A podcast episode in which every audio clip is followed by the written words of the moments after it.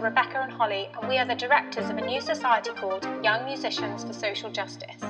Young Musicians for Social Justice seeks to bring together and empower young musicians to recognise their potential as agents of social change. And this podcast asks the question what is the role of music in bringing about social justice? Over the next 10 weeks, we are going to be hearing from a number of different speakers, all with unique perspectives on this question. We are both students at the University of Leeds. We met over coffee at Hyde Park Book Club here in Leeds, which, if you are a student, you must go to, and we bonded over our mutual interest in music and social change. We really hope you enjoy listening to our conversations as much as we did.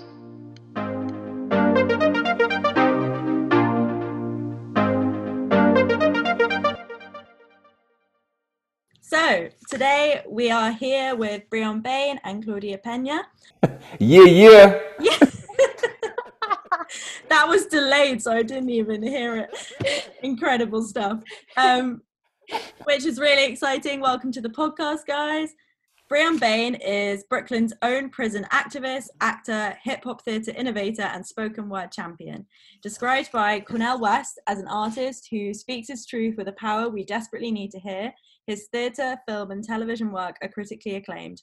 Playing over 40 characters in his one man theatre production, Lyrics from Lockdown, is executive produced by Harry Belafonte and tells the story of Bain's wrongful imprisonment through hip hop theatre, spoken word poetry, blues, calypso, comedy, and letters. Wrongfully imprisoned in his second year at Harvard Law, Bryonn sued the NYPD and told his story for 20 million viewers on 60 Minutes. His work received the largest response in the history of the nation's most widely read progressive newspaper. Bain produced the lyrics on Lockdown Tour, which reached 25 states and spawned higher education courses using the performing arts to build literacy in prisons nationwide. Bain taught for a decade on Rikers Island's penal colony. After teaching in the Dramatic Arts Division at Harvard, Bain founded the Prison Education Program at NYU to offer higher education and college degrees to men incarcerated in upstate New York.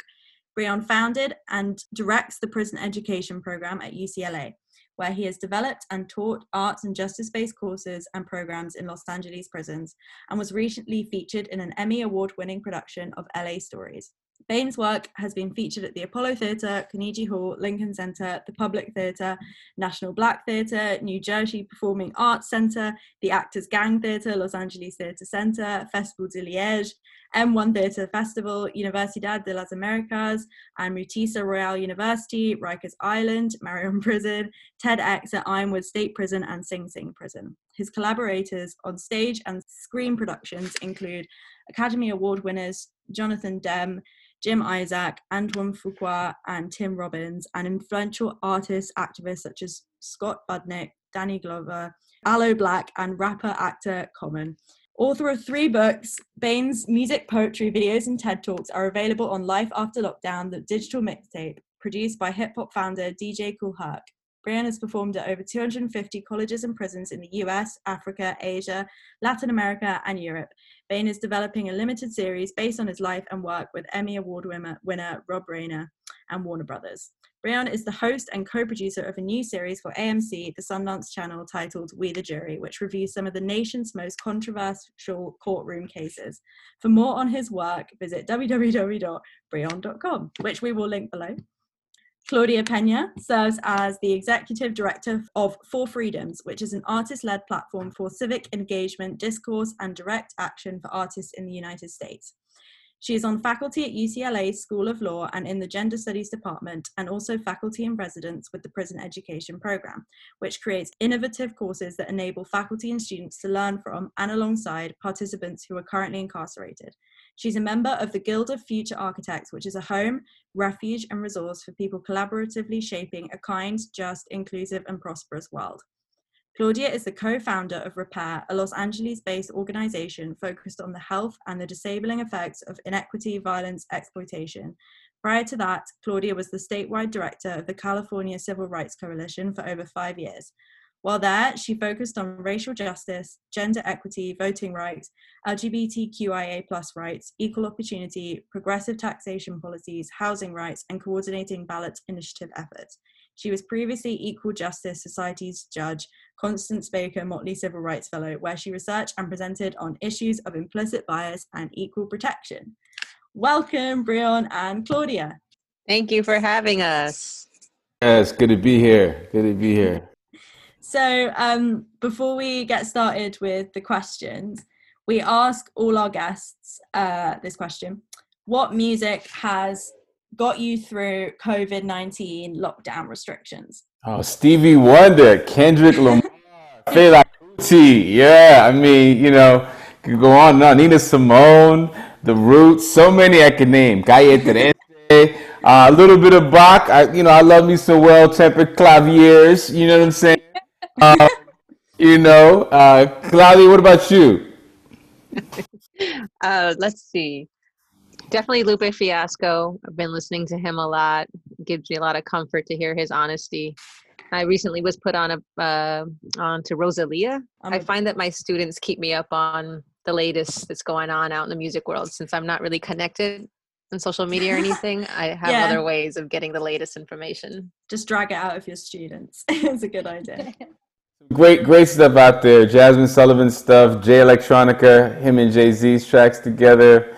Yeah. Uh, you know, I gotta say my guilty pleasures in, in, include Cardi B and uh, absolutely same. I've had Cardi B on absolute replay throughout lockdown.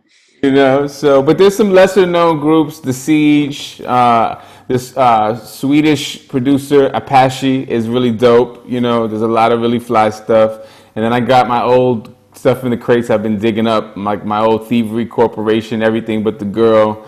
Um, you know the Bob Marley records. You know, so a lot of a lot of music is when you have to be in one place for a long time. Music helps you travel, right? Yeah, definitely. That's such a lovely quote as well.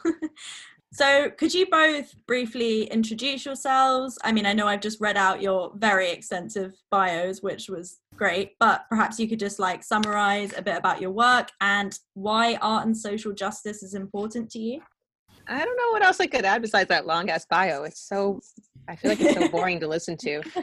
Mm. Other things about me that are not in that bio is that I'm a gardener and actually like an aspiring farmer. I love to grow stuff of all sorts. Mhm. Mm, I'm also a very amateur karaoke singer, but I love it so much. However, you never want to hear me do it. I want to hear. With- you definitely will never hear it. And I, um, I'm an aspiring guitarist. Uh, Nice. the flamenco guitar is just like it, it makes me feel so emotional when I hear it. All my life, it's brought me to tears. And so I finally decided to play it. But my ultimate dream is just to become like a one hit wonder. I just want to learn one good song, be One a one trick song. pony, play that everywhere. Bring it out at parties and be like, Yes. I'm so amazing. I know all these songs. Just play that one. Yeah. Holly, I feel like you're looking into my soul. That's exactly what I want to do. Just like pull the guitar at the party, play this one great song, and then leave feeling like I'm on top. You know, Amazing. I think that's a more proper introduction of me. I've been doing work in prisons for most of my life, you know, since I was a teenager. I started uh, going in when I was just, you know, 15 years old back in the late 80s. And, you know, I was, my cousins were on tour with a group called Digital Underground. And I remember being in their like basement apartment in Brooklyn when they were about to go on tour and they showed me the big poster and they were like, yeah, we're going on tour with Humpty Hump. The Humpty Dance is your chance to do the hump. Do it, baby. Do the Humpty Hump. You know the song. So, so they had a little a dancer on tour with Digital Underground, Shock G, and the dancer's name was Tupac Shakur. he was a dancer for the group, and my cousins were going on tour with them. And we were like, "Oh my gosh!" Nobody was thinking about Pac. They're all about you know Humpty Hump, right? So, um, how much things have changed. But they really encourage encourage us to go for you know our dream and to follow in their footsteps, and so we uh, we wanted to to go and perform. We wanted this woman, this sister named Paula Medina, to manage us, and she said, "Well, I'll manage you if you come and do a show in the prison with me." We were all nervous as hell. We've never been to a prison. It was about you know we believe what we saw on TV and in the movies, and so um, we uh, we were hesitant, but we did it because we really wanted to work with this woman who was a powerhouse, forced into community activist, and ran for city council later on, and.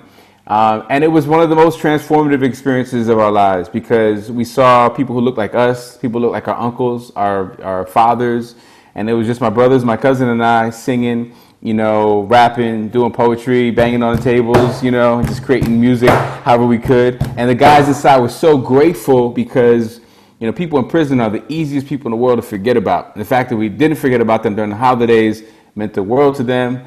We broke bread after the show and literally went back every year for 10 years. And I found ways to continue that work, you know, even later in my life, you know, both as an artist and then later as an educator and as an activist. Um, and to really now use those experiences to bring attention to, you know, the largest uh, prison industrial complex in human history, which the United States uh, now has its claim to fame, or should I say, claim to infamy. Mm, definitely. Well, that kind of leads me on quite well to my next question, which was you said you sort of carried this on throughout your life. Could you tell us a little bit more about lyrics from lockdown and maybe the organization you founded, Blackout Arts Collective, as well? Yeah, absolutely. So it's really interesting because, you know, uh, Claudia and I uh, have like crossed paths for many years and been in similar circles without really knowing each other until about maybe a year or two ago. Um, but you know, the organization she runs right now, For Freedoms, is very similar in some ways to the organization that I started on the East Coast, Blackout Arts Collective. It's a collective of artists who are really trying to, you know, pool their ideas and energy, imagination, and resources to figure out how they could be more effective as a, as a collective, right? And, you know, for us in, in New York, we started Blackout Arts Collective. Many of us were students, you know, some of us were just artists who were, you know, in between gigs. And we just, we got tired of getting treated like the hired help at other people's shows. And so one of my mentors, a brilliant uh, lawyer by the name of Kellis Parker, uh, brother, I'll talk to talk about some more in a minute, who used to teach law school classes at Columbia University with his trombone using jazz principles. He used jazz to teach about the law, teach about democracy. And Kellis, Kellis told, told us, he said, if you're getting tired of getting treated like the hired help, you know, organize your own thing. You know, put it together the way you want to put together. And that, we, st- we threw our first show. It was called The Blackout. And it was a space to have social and political art and, and artists of color who didn't have a platform that was our own. And every month we did this, we organized this, and for a decade, Blackout Arts Collective started in New York, and then at a certain point, we had 10 chapters in 10 cities across the country where folks be, emulated that model and, and then began taking work into public schools and then later on into prisons. So that's, that's kind of how Blackout started. Lyrics from Lockdown, you know, as I had my own experiences with the prison system, you know, uh, in law school actually. I was thrown in jail for a crime I didn't commit and I use that story and the experience of a friend of mine, Nanon Williams, who's been locked up for over 29 years for a crime he didn't commit in Texas. You know, I basically told his story, my story, using this show, and I workshopped the show over the years as I was going into prisons and performing across the country. And I would get feedback and tweak it, get feedback and tweak it. And so that's kind of the, the, the network, the national network that Blackout Art Collective built was basically the, what I used to kind of woodshed or kind of workshop or try out, you know, uh, the the pieces. And now the show itself, you know, I play 40 different characters to kind of show my arrest and my incarceration, and Nathan's arrest and incarceration. Um, and then we've played everywhere from from Singapore to Belgium to you know colleges and prisons all across the country, from you know Carnegie Hall and Lincoln Center to Sing Sing Prison and Rikers Island Prison. And so uh, it's been a show that I think I never imagined would resonate with folks the way that it does. But because we're in a moment of like global uprising and especially uprising in defense of black life like we've never seen before, uh, folks are really, you know, demanding that we speak out against what's happening with policing and prisons, uh, specifically around black bodies, you know, specifically around you know, black women and black men, black trans folks, but you know, black and brown and working and poor communities have been calling for this for a very long time. And it just so happens that, you know, this work generated from the experiences and input of folks in prisons around the country uh, really brings together so much uh, of that experience and so much of that performative analysis of injustice. I really like that term, performative analysis of injustice. It kind of sounds, sort of sums up what lyrics from lockdown is, maybe, as a as a work. Yeah, I think I got it from Claudia. So. yeah, Claudia, could you tell us a bit about For Freedoms? Sure. Yeah, For Freedoms is an organization that was founded in 2015 by artists. Um, and they actually started off as a super PAC. I don't know if y'all know what that is out in. No, England. I don't. A, a, super PAC is a political organization that it, um, it's all about funding uh, politics. But it was an art performance. They had no intention of really funding politics. And since then, it's it's shifted, it's sort of evolved, and now, as Bryonn said, it's a network of artists, uh, both on a national and international scale, um, that are working towards lots of things very sort of loosely related, or maybe we broadly define civic engagement. And it's also home to a space called the Wide Awakes, uh, which is a movement that started in early 2020, a super like open source, come as you are, everything sort of welcome space created by artists to inspire each other to collaborate and to ensure that people are inspired to get involved mm. to whatever that means right? For some people it's voting. For some folks who aren't eligible to vote either because they have a record or don't have proper citizenship status maybe they're going to meetings maybe they're proposing solutions to the issues they see around them. But just to be involved. In the united states we have a long history of vulnerable communities being just sort of taken out of the conversation right? Mm not being disinvited, but just not having received an invitation at all to be part to to come to the table. And so we're doing a lot of work in order to ensure that people from all communities know that they're needed, mm. that their voice isn't just welcome, but it's needed. It's incomplete without them. Yeah, it's interesting how that started out as an arts project and then became more political as it went along. Why do you think, like, was there a specific reason for that, or I guess the stuff you've just touched on? I think it's because it's you know when an when an artist takes on a project, they usually are very open to whatever it's going to become. Right? It's very rare mm-hmm. that an artist starts a project and it ends exactly as they thought it was going to in the very first moment they conceived it. They're open to what it becomes, right? Because they understand that oftentimes they're a vehicle through which the message is coming through, to which the project is coming through. Unlike lawyers, right? Brianna and I are both lawyers. very um, singularly focused on this one idea or this one solution, right? We approach things with a very myopic perspective. it lacks creativity, it lacks imagination, and that's why artists need to be part of all of these conversations in order to keep all mm-hmm. the possibilities open and to understand that the way that we've always done it doesn't work. Yeah. So we actually need new ideas, new energy, new possibilities people teaching law with the trombone absolutely so needed right i mean even there's there's sub disciplines in law that don't exist yet because they've never existed and the law is like so traditional but you start incorporating people that come from a more artistic perspective like Bryonn, and then we explode these ideas around what is part of the criminal legal system, what is relevant to teaching and learning about the law. Yeah, that's yeah. so great. I've never thought of specifically law and art sort of being collated together. So that's really, really great to hear. Speaking about that, um, could you tell us a little bit about the launch of the Center for Justice at UCLA? Yes. So the Center for Justice is a long time coming. And I definitely want Bryonn to weigh in on how many people for how many years have been thinking and talking about this. But I want to just personally share that um, this project, which is the central mission of the Center for Justice, is for people who are formerly and currently incarcerated to be in dialogue with lawyers, artists, elected officials, stake, other stakeholders to propel mass decarceration, right? That's the central mission is to ensure that the primary voice um, the primary voices are people who are formerly currently incarcerated and to allow them to drive how we go about ensuring that we uh, execute right mass decarceration but my own interest in it comes from Bryonn shared two stories about himself and Nanon Williams being arrested, falsely arrested for things they did not do. I was arrested as a teenager for something I did do that I hmm. was 100% guilty of.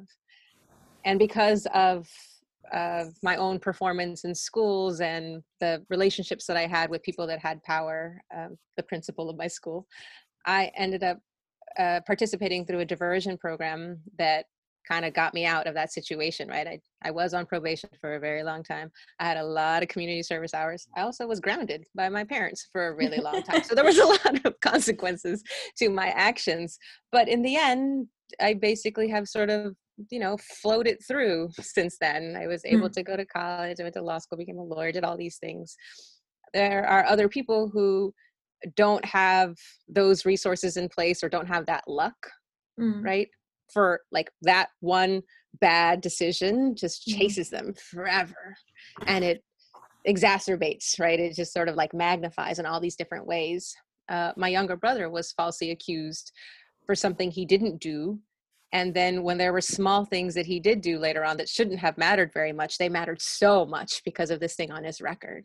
And he had a very different experience than I did. Mm. And so all of these life experiences inform my very deep commitment to this work and uh, participating in the launch, the imagination, and the um, pushing forward of these ideas around the Center for Justice. Yeah, absolutely. Thank you for sharing that with us. Did you mention that Bryonn had some stuff to weigh in? I, I, she covered it so well. I think it's just really important for me to underscore, you know, one of the central elements of what she just said, which is that we both have records, but she's the real gangster. Um, I really wish we could have captured that footage of Claudia drinking some water and it almost coming out. you know what I'm saying? So I wasn't trying to be the, the you know the cholo in the mix, you know, but uh, you know, but um, but yeah, I think she said it brilliantly, and that really is it. You know, I think the one story that comes to mind from when I talk about you know why we do this work, why it's so important to have folks. You know, for many years you have people making policies, you know, from Washington D.C. that affect their lives all over the country. You know people in London making policies for folks, you know, who who live in Swansea, right? You know, and there's, there's problems with that. But even more than the geographic distance is the distance in terms of like your life experience. You know, the freedom fighter, death row lawyer Bryan Stevenson says we have to be proximate. You have to have proximity mm-hmm. if we want to solve these problems. The people closest to the problem is usually closest to the solution, and so.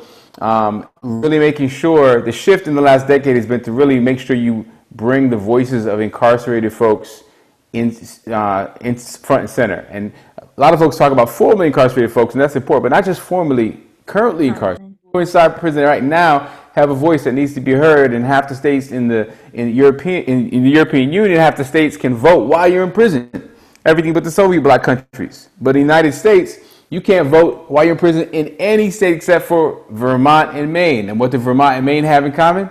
They are the whitest states in the union. Mm-hmm. The states with, with almost entirely white populations let you vote while in prison. But the states with a whole lot of black and brown people, oh, no, no, no, no, no, no. You lost your right to vote because you committed a crime. So those contradictions need to be brought to the light. We need to make sure the voices of folks inside are, are heard. And the one experience I'll never forget, I had, we interviewed, I started a program at NYU with a prison called Wallkill Prison. Prison where my own brother, Cheyenne, was actually just spent some time. I was in law school while he was locked up.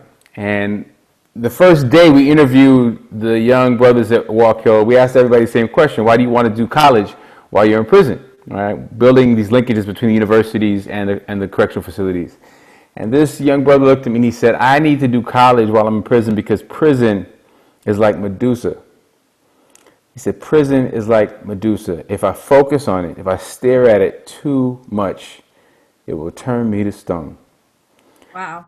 And it gave me chills. He said, I need something else to focus my attention on.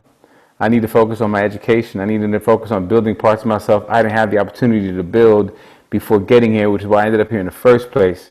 And I mean, at that point, I was like, "Can I take your class?" you know, I want to study with you, brother. You know, but that stays with me, and that is what that is a big part of it. You know, is that we mm. got to bring humanity to spaces where folks have been systematically dehumanized. Yeah.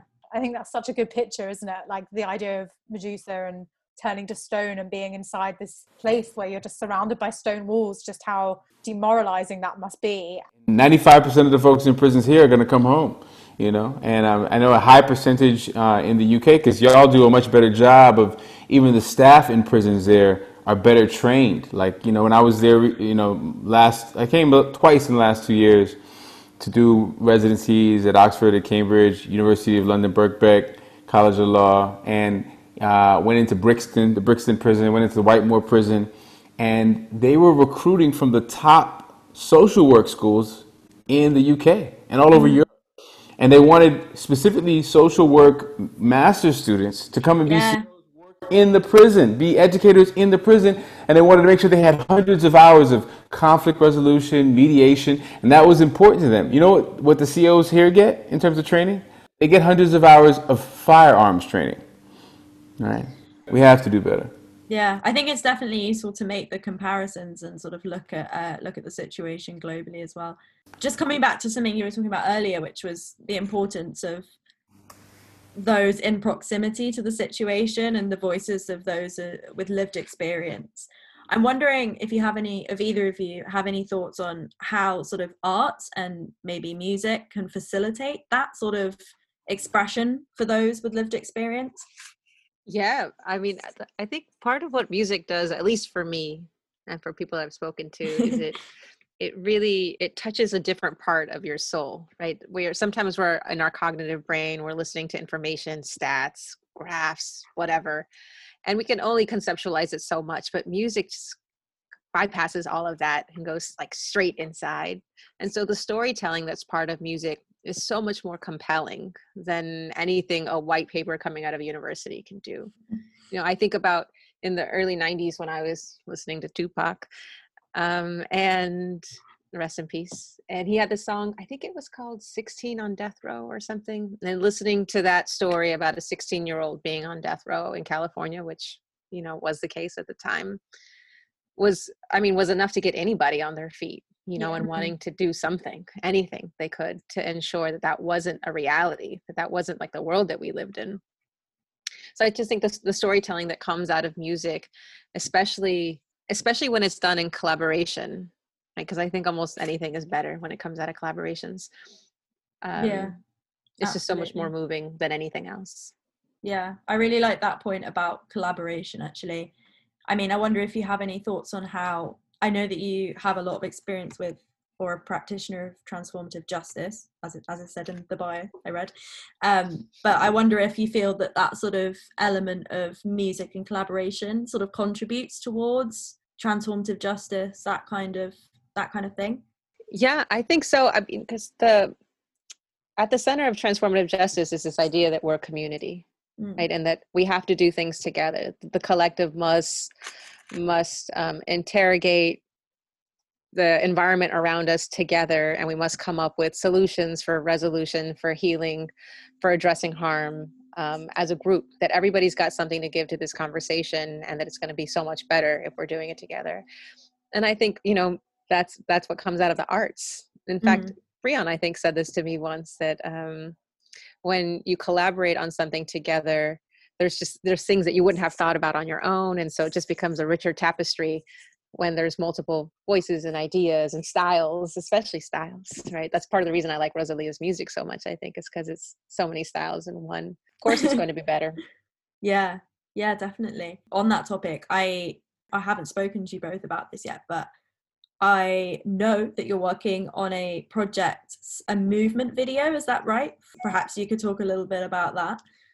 Yeah, so we're in we're we're we're knee deep in the midst of this project. We're animating this video, and it was actually Claudia's idea. You know, she has she's a, a, an endless reservoir of ideas, and I played a track for her that I recorded, and uh, you know, it was missing something, and you know, she was like, you know what, I totally I could see this as a video, and I could also hear like a really dope female MC on the track with you.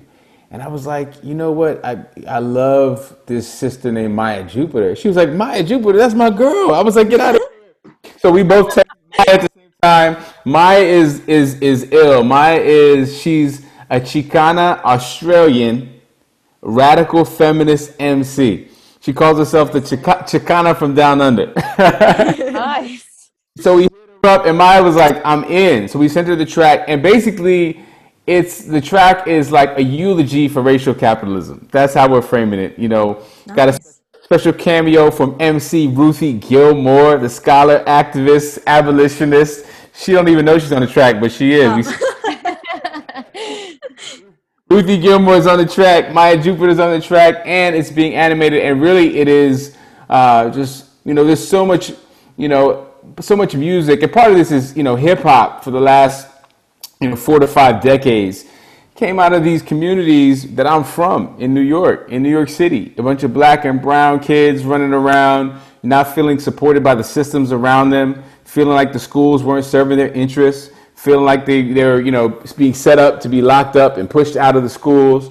And so we created our own ways of engaging, you know, and hip hop is, is a culture that includes all these different art forms, right?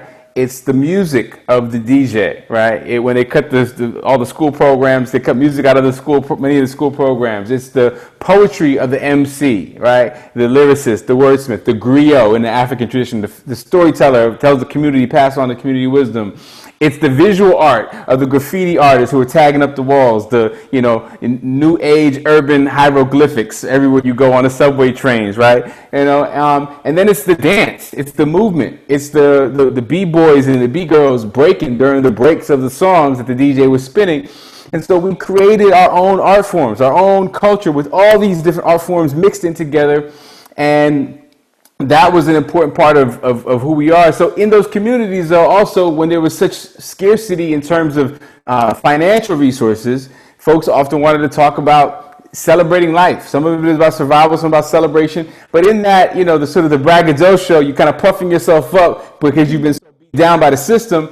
A lot of that music can lean towards the materialistic, right? And so we understand why that is when you've been denied access to material objects and material things you're like, man, why am I missing these things? And every time I turn on the TV or look at a billboard, there's such opulence in this, you know, uh, in, in the American landscape. And so we wanted to actually do something that didn't say, didn't beat up on those folks for doing that, but also said, look, we should think about money in a different way and think about how the scriptures tell us the love of money is the root of all evil, right? And think about how putting profits over people is really the death of every empire and the death of every society and something we can't be committed to because at the end of the day, I truly believe, and I think the, the song and the video capture this idea that some people are so poor, all they have is money.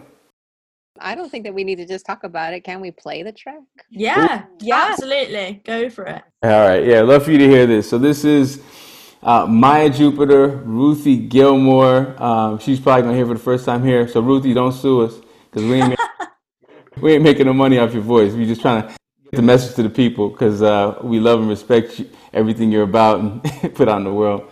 Um, and uh, the producer is uh, we have two brothers on this one.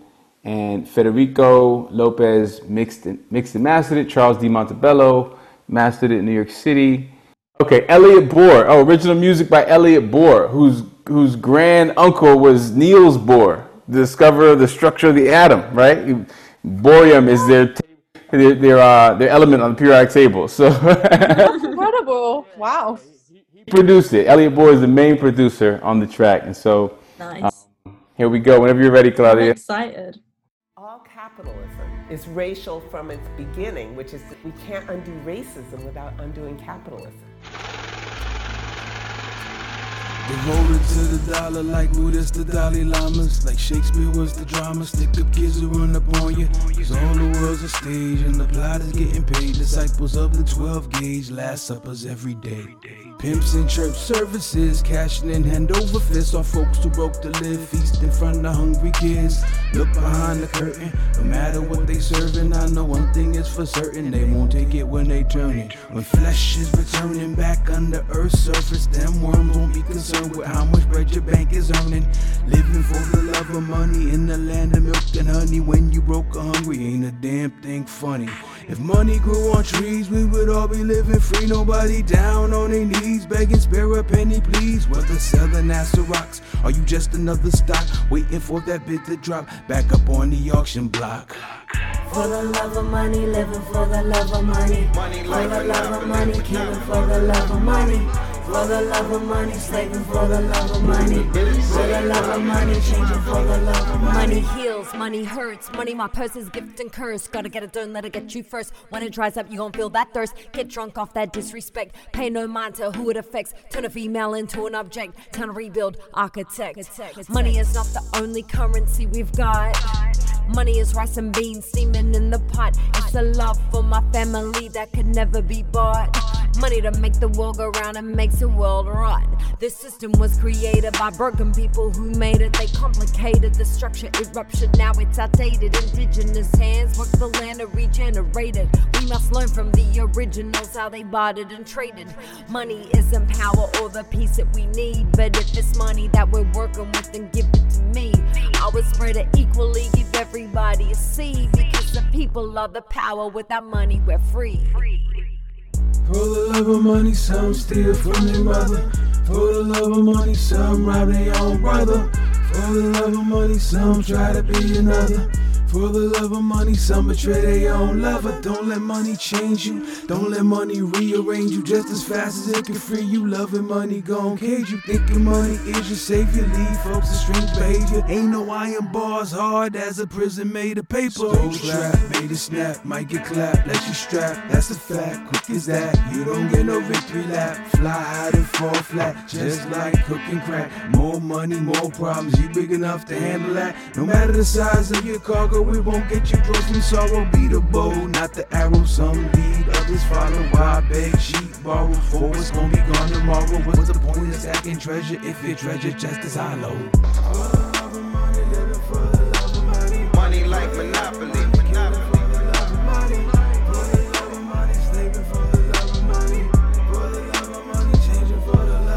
Is your soul for sale? How much is your tail? What amounts the discount to mount your backside to your wheel?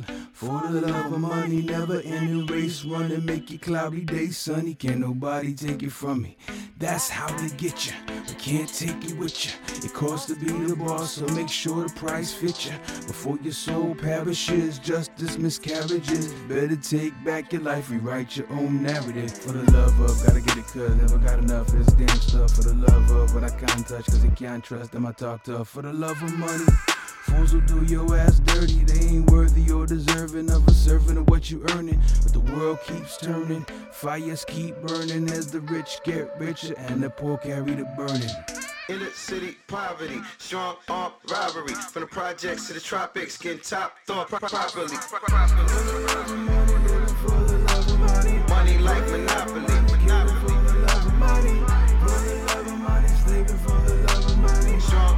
Robbery. Inner city poverty, strong arm robbery. From the projects to the tropics, getting top thought properly. Money like Monopoly. We made it what it gotta be. But that's worthless if your purpose hasn't service. Ironically, ironically.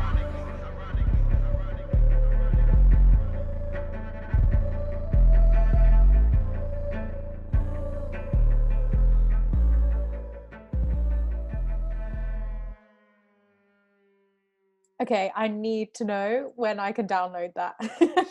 That was incredible. That Thank- ending as well. I love the like quarter tone slide thing on the cello. I love it. I love the lyrics as well. I'm just like listening to them, like, yes. Thank you so much for sharing that because we haven't had any actual like live music on this podcast yet. Cool. Thank you. I appreciate you you uh listening. We haven't played it for anybody yet, so you're our first That was so good. I need to know when I can download that. Yeah. The, the video the we're going to release it with the animated video, and it's like seventy percent done, seventy five percent done. Claudia, would you say maybe? Is Ha- that- I mean, maybe that's aspirational. I don't know. it's hard to tell. Is uh, you know, this is um my first time working with an animator where they're animating everything from beginning to end. oh right. Wow. And I'm like, don't you just have to draw some stuff and then we're finished? but gen- genuinely though, are we allowed to ask when this might be done, when it might be finished, when we can see it for sure? Absolutely. It was going to be done in December and then January and then February. So My birthday is March twentieth, so if we were going to be super ambitious and try to get it done by my birthday, that would be a very special gift, Claudia. And as the director, you have the power to actually. when we first spoke to some animators about this project and told them what we wanted to do, they were like, "Yeah, sure, that'll take six to nine months." so it, it's it's kind of been lining up with exactly what people said it was going to Yeah. be. But Bryonn and I are both like, "No, we could do it we could do it sooner, we could do it faster. We just got to find the right partner. So we did. We found the right partner who was like, I can get it done in two months, except for now it's three and four. but, but we love him. He's very talented. When it's done, just send it along to us and we will share it because I am excited for that. Yes, yes.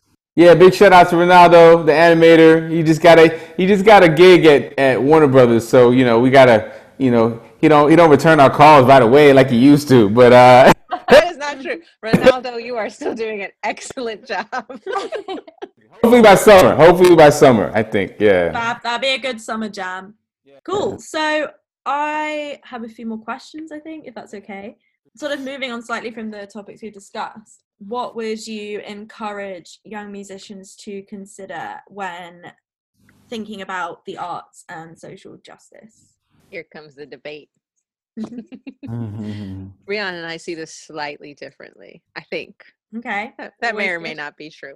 I think the, the way that you phrase the question is if they're thinking about integrating their work in social justice Yeah. movements, right?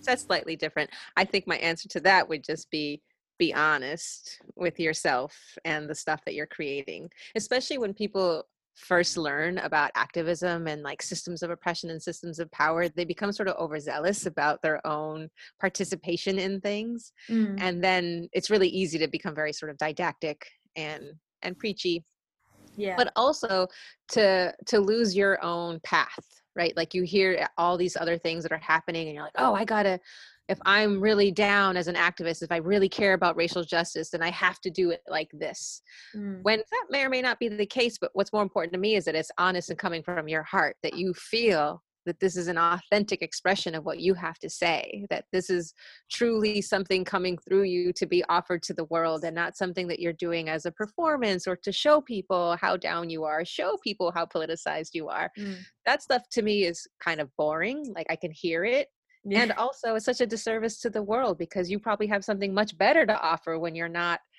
attempting to live up to everybody else's expectations of what it looks like to be an artist or to be a musician that's engaged in social justice work. Mm. I love that. I think that's such good advice for young musicians as well, because I know from my own experience, I think just going to university and studying music, I, for so long, it took me so long to learn what you just said, which was your art and your music is going to be so much better if you do it for yourself and you speak really, or you try and express really what what you have to offer rather than try and essentially people please with your music and your art. Um so i think that's yeah i'm like guilty as charged on that front. So i think so i think that's a really good piece of really good piece of advice. Yeah, definitely. Uh, let's hear from Bryonn then. Let me tell you why Claudia's wrong. So, so uh, no, no, no. I, I actually, I think there's a lot of truth in what she just said. I wouldn't say it's the whole truth, but I think there's a lot of truth in it. So, and I have two mentors who are in either of my ears, right? And uh, and I think, I think one mentor uh, Kellis Parker, I talked about, who taught law school with his trombone.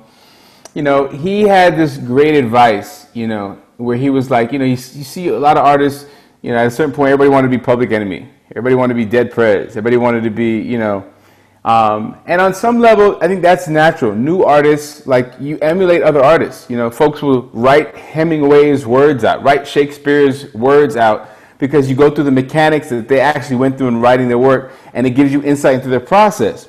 But ultimately, after you are initially inspired by someone, emulate someone, you play like someone else, you want to find your own voice. What is your contribution to the world? Mm. And Kellis used to say, if you could sing and dance just like Michael Jackson, the world wouldn't need you because they already had him, right? Yeah. But you're the only person with your story, with your experiences. You're the only person who has what you have to contribute to the world. So find that. Utilize all these other folks around you who inspire you, eh, right, and give you uh, enthusiasm for the work. Enthusiasm, you know, the etymology of it means to be filled with God, right?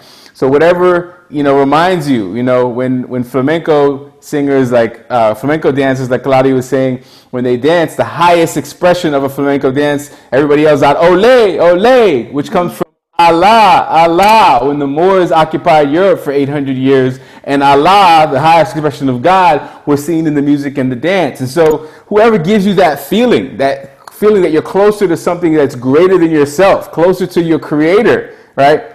Celebrate that and then find your own way to be a vessel for that instead of trying to mimic somebody else's vessel. So, in that sense, I completely agree with be your genuine self, be your authentic self, and find the way to do that and to contribute what you have to contribute.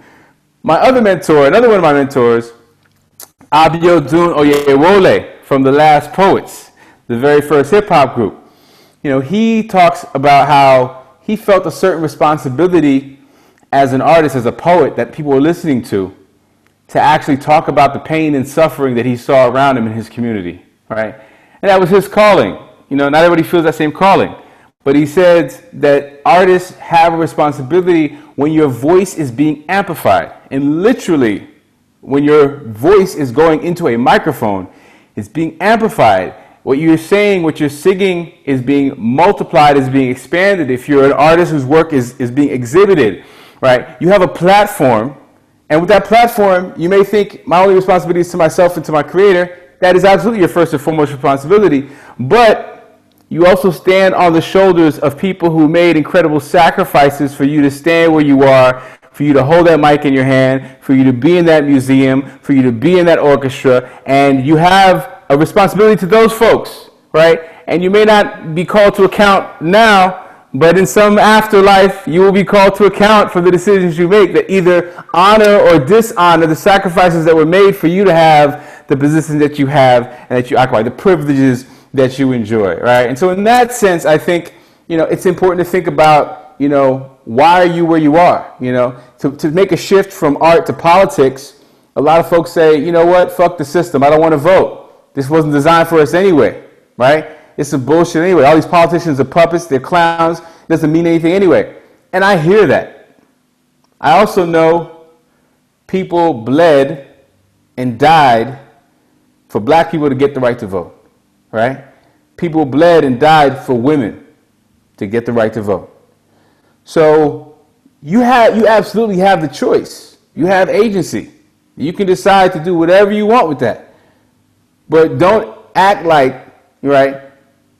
Folks did not make sacrifices for you to have what you have. And if you can know that and ignore that, that's on you. But I, as an artist, I cannot let you act like you don't know. it's important to me that you act like you know. That was a good way of putting it. That was great. I love having both of those perspectives here. Um, despite Claudia getting completely roasted by Bryonn there for a second. Felt a very thick skin hanging out with Bryonn. all the love. How do you both feel that musicians and artists can advocate for decarceration further? I mean, obviously by the work that you both are doing, but um, potentially even as well a message for our listeners. How could they learn more about this? How could they read up about some of the the work that you're both doing? Um, any messages you want to share relating to that? I'm going to jump in and do the easy part and then leave the hard part to Bryonn. um, part of decarceration is not just around the criminal legal system and shutting down cages. It's also the interpersonal ways in which we engage each other. Mm. Small relationships, one on one, with your romantic partners, with your friends, with your family, communities, in workspaces. So, ways in which we talk to each other about harm, about how to resolve harm, about how to heal, and just thinking much more deeply about how punitive we are with each other and that's a whole paradigm shift that needs to happen in order for mass incarceration to take place on a global scale. Mm. So that's something that I'd love for people to think about in their own personal lives. Right. So there's a lot of work that they need to do externally around engaging with social justice movements and global movements of mass incarceration. But introspectively, right, turning inward about the ways in which they help promote these ideas that lead to mass incarceration, I think is also an important part of the work. That's great. I don't know if there's anything left. I mean, you, you hit it, you know. Um, I mean, there's there was an experiment done in 1934 at the University of Cologne, and the experiment was called the sonoluminescence experiment. And sono means sound, and luminescence means light. And the sonoluminescence experiment was one in which the scientists took these cylinders from the floor to the ceiling and put sound waves into the top and into the bottom. And they turned the volume up, and they were trying to see if they could cause the film to develop more rapidly. And this was the idea behind it. As they turned the volume up on the, the sound waves going into the solution, the bubbles in the solution began to vibrate. And the louder they turned the sound waves up, the more rapidly the bubbles began to vibrate. And the sound, when the sound got to a certain volume, it got so high, the bubbles vibrated so rapidly that they exploded into light. And they didn't fully understand what the science was of how sound energy could turn into light energy. You know, sound is very fast, but light is, you know, almost you know, many hundreds of thousands times faster, right? And so when they looked at this more closely, they had an understanding of what was going on. But even folks, folks in chattel slavery on the plantation already knew what this was about, right? Because we read the scriptures and we understood the scriptures said to us, in the beginning, God said, Let there be light. The sound of God's voice created an explosion that is the sun. Can you imagine what that word must have been? Right? You know, we know another scripture says, in the beginning was the, the word, and the word was God, right? And I used to wonder what that meant. How was the word God? And I understand now, uh, certainly as a poet, right? I appreciate it even more, right? You know, the every word out of our mouths is a is godlike because it creates a universe of possibilities right? You tell somebody you're stupid, you're stupid, you're stupid, you're stupid long enough, a child, what happens? They internalize it. The other scripture says the word becomes flesh. They internalize those words. Those sound vibrations cause that light bulb to turn on. If you ever heard a speaker, a preacher, a singer, an opera singer, right? A blues singer, a jazz singer singing, their vibrations move in a certain way. Their truth comes out of them in such a way, comes out of the instrument in such a way that it causes the hairs on the back of your neck to just stand up. It gives you the chills. It causes a light bulb to go off. Sound energy turns into light energy. I think this is the power, one of the many powerful ways to understand what art can do, right? And whether you're a poet or a singer or a musician, uh, the idea that you can actually turn one kind of energy into another kind of energy and have explosive, exponential results is, I think, one of the really important aspects of what we do that we cannot forget because there's so much power in that. It is godlike in its power, and godlike in the humblest sense, in the sense that we are connected to something that is truly greater than ourselves. But if we refine ourselves and our craft and our discipline, we can become ourselves, can become instruments of that greater thing, and bring that power into the world for good. I had no idea where you were going when that started, but that was like beautiful. That was. Really didn't know you were going to church today, Holly. that was such a beautiful way of putting it. Thank you so much, guys, for joining us today. So Thanks much. so much for having us. This was fun, even though Bryonn's insane. Awesome. Take care, y'all.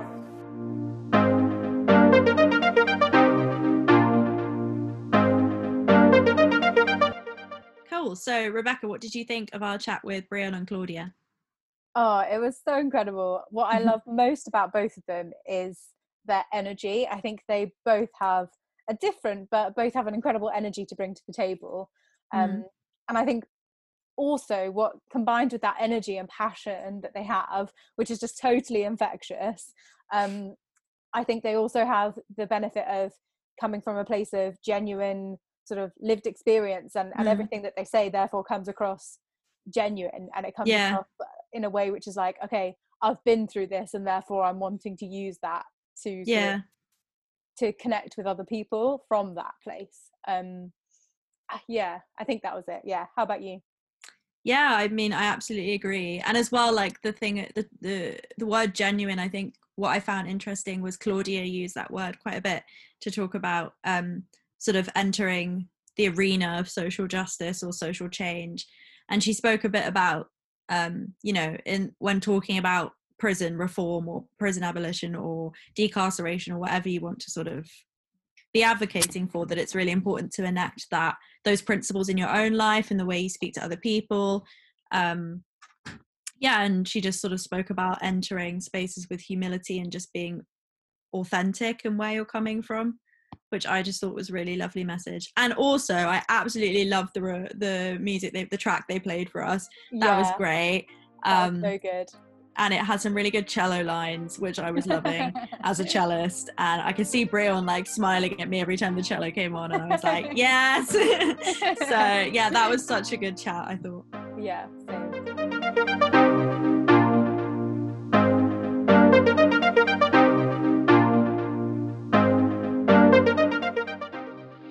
If you enjoyed listening to our conversation, please like, rate, and subscribe to this podcast, and be sure to give us a follow on Facebook, Instagram, and Twitter at YOSJ UK. Have a great week and thank you for listening.